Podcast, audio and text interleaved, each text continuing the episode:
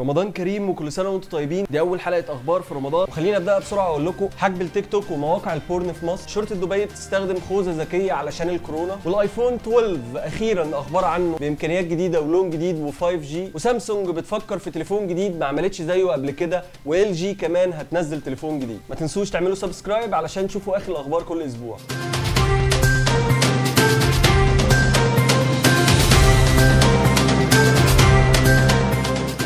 حزب الغد بيطالب بقفل التيك توك ومواقع ال porn كلها. معاهم كمان application لايكي وده كان بسبب الحادثة الأخيرة اللي حصلت والقبض على حنين حسام شرطة دبي بتستخدم خوذة فيها كاميرا حرارية بتقدر تكشف في دايرة نص قطرها 5 متر عن أي حد حراره جسمه. بتعدي 37 و3 من عشرة وده يعتبر أهم عرض من أعراض الكورونا. كمان قالوا إن هم هيستخدموها بعد كده في ال face detection للمجرمين وفحص على نمر العربيات اللي ممكن يكون فيها مشاكل. ايفون 12 اتسرب إن هو هيجي ب notch أصغر و sensor LiDAR اللي بيقدر عن طريق الليزر يعمل 3 D scan لأي حاجة موجودة حواليك ويحسب المسافة ما بين الآيفون وال object اللي قدامه. كمان هيجي أخيرا ب 5 G ولو هنتكلم على حتة التصميم فهو هيبقى أقرب للآيفون 5 أو الآيفون 4 أو الشكل ال flat الجديد بتاع الآيباد برو. لسه كل دي تسريبات مفيش حاجة مؤكدة. اللي أنتم شايفينه ده مجرد شكل render تصوري للآيفون. محدش عارف هيتأكد إمتى بس الأكيد إن هو زي كل سنة في شهر 9 وده الكلام اللي أكدته ابل إن مفيش أي حاجة هتتأخر برغم الظروف اللي بيمر بيها العالم دلوقتي. في كلام بقى بيتسرب إن سامسونج هتنزل تليفون جديد وهو جالاكسي فولد 2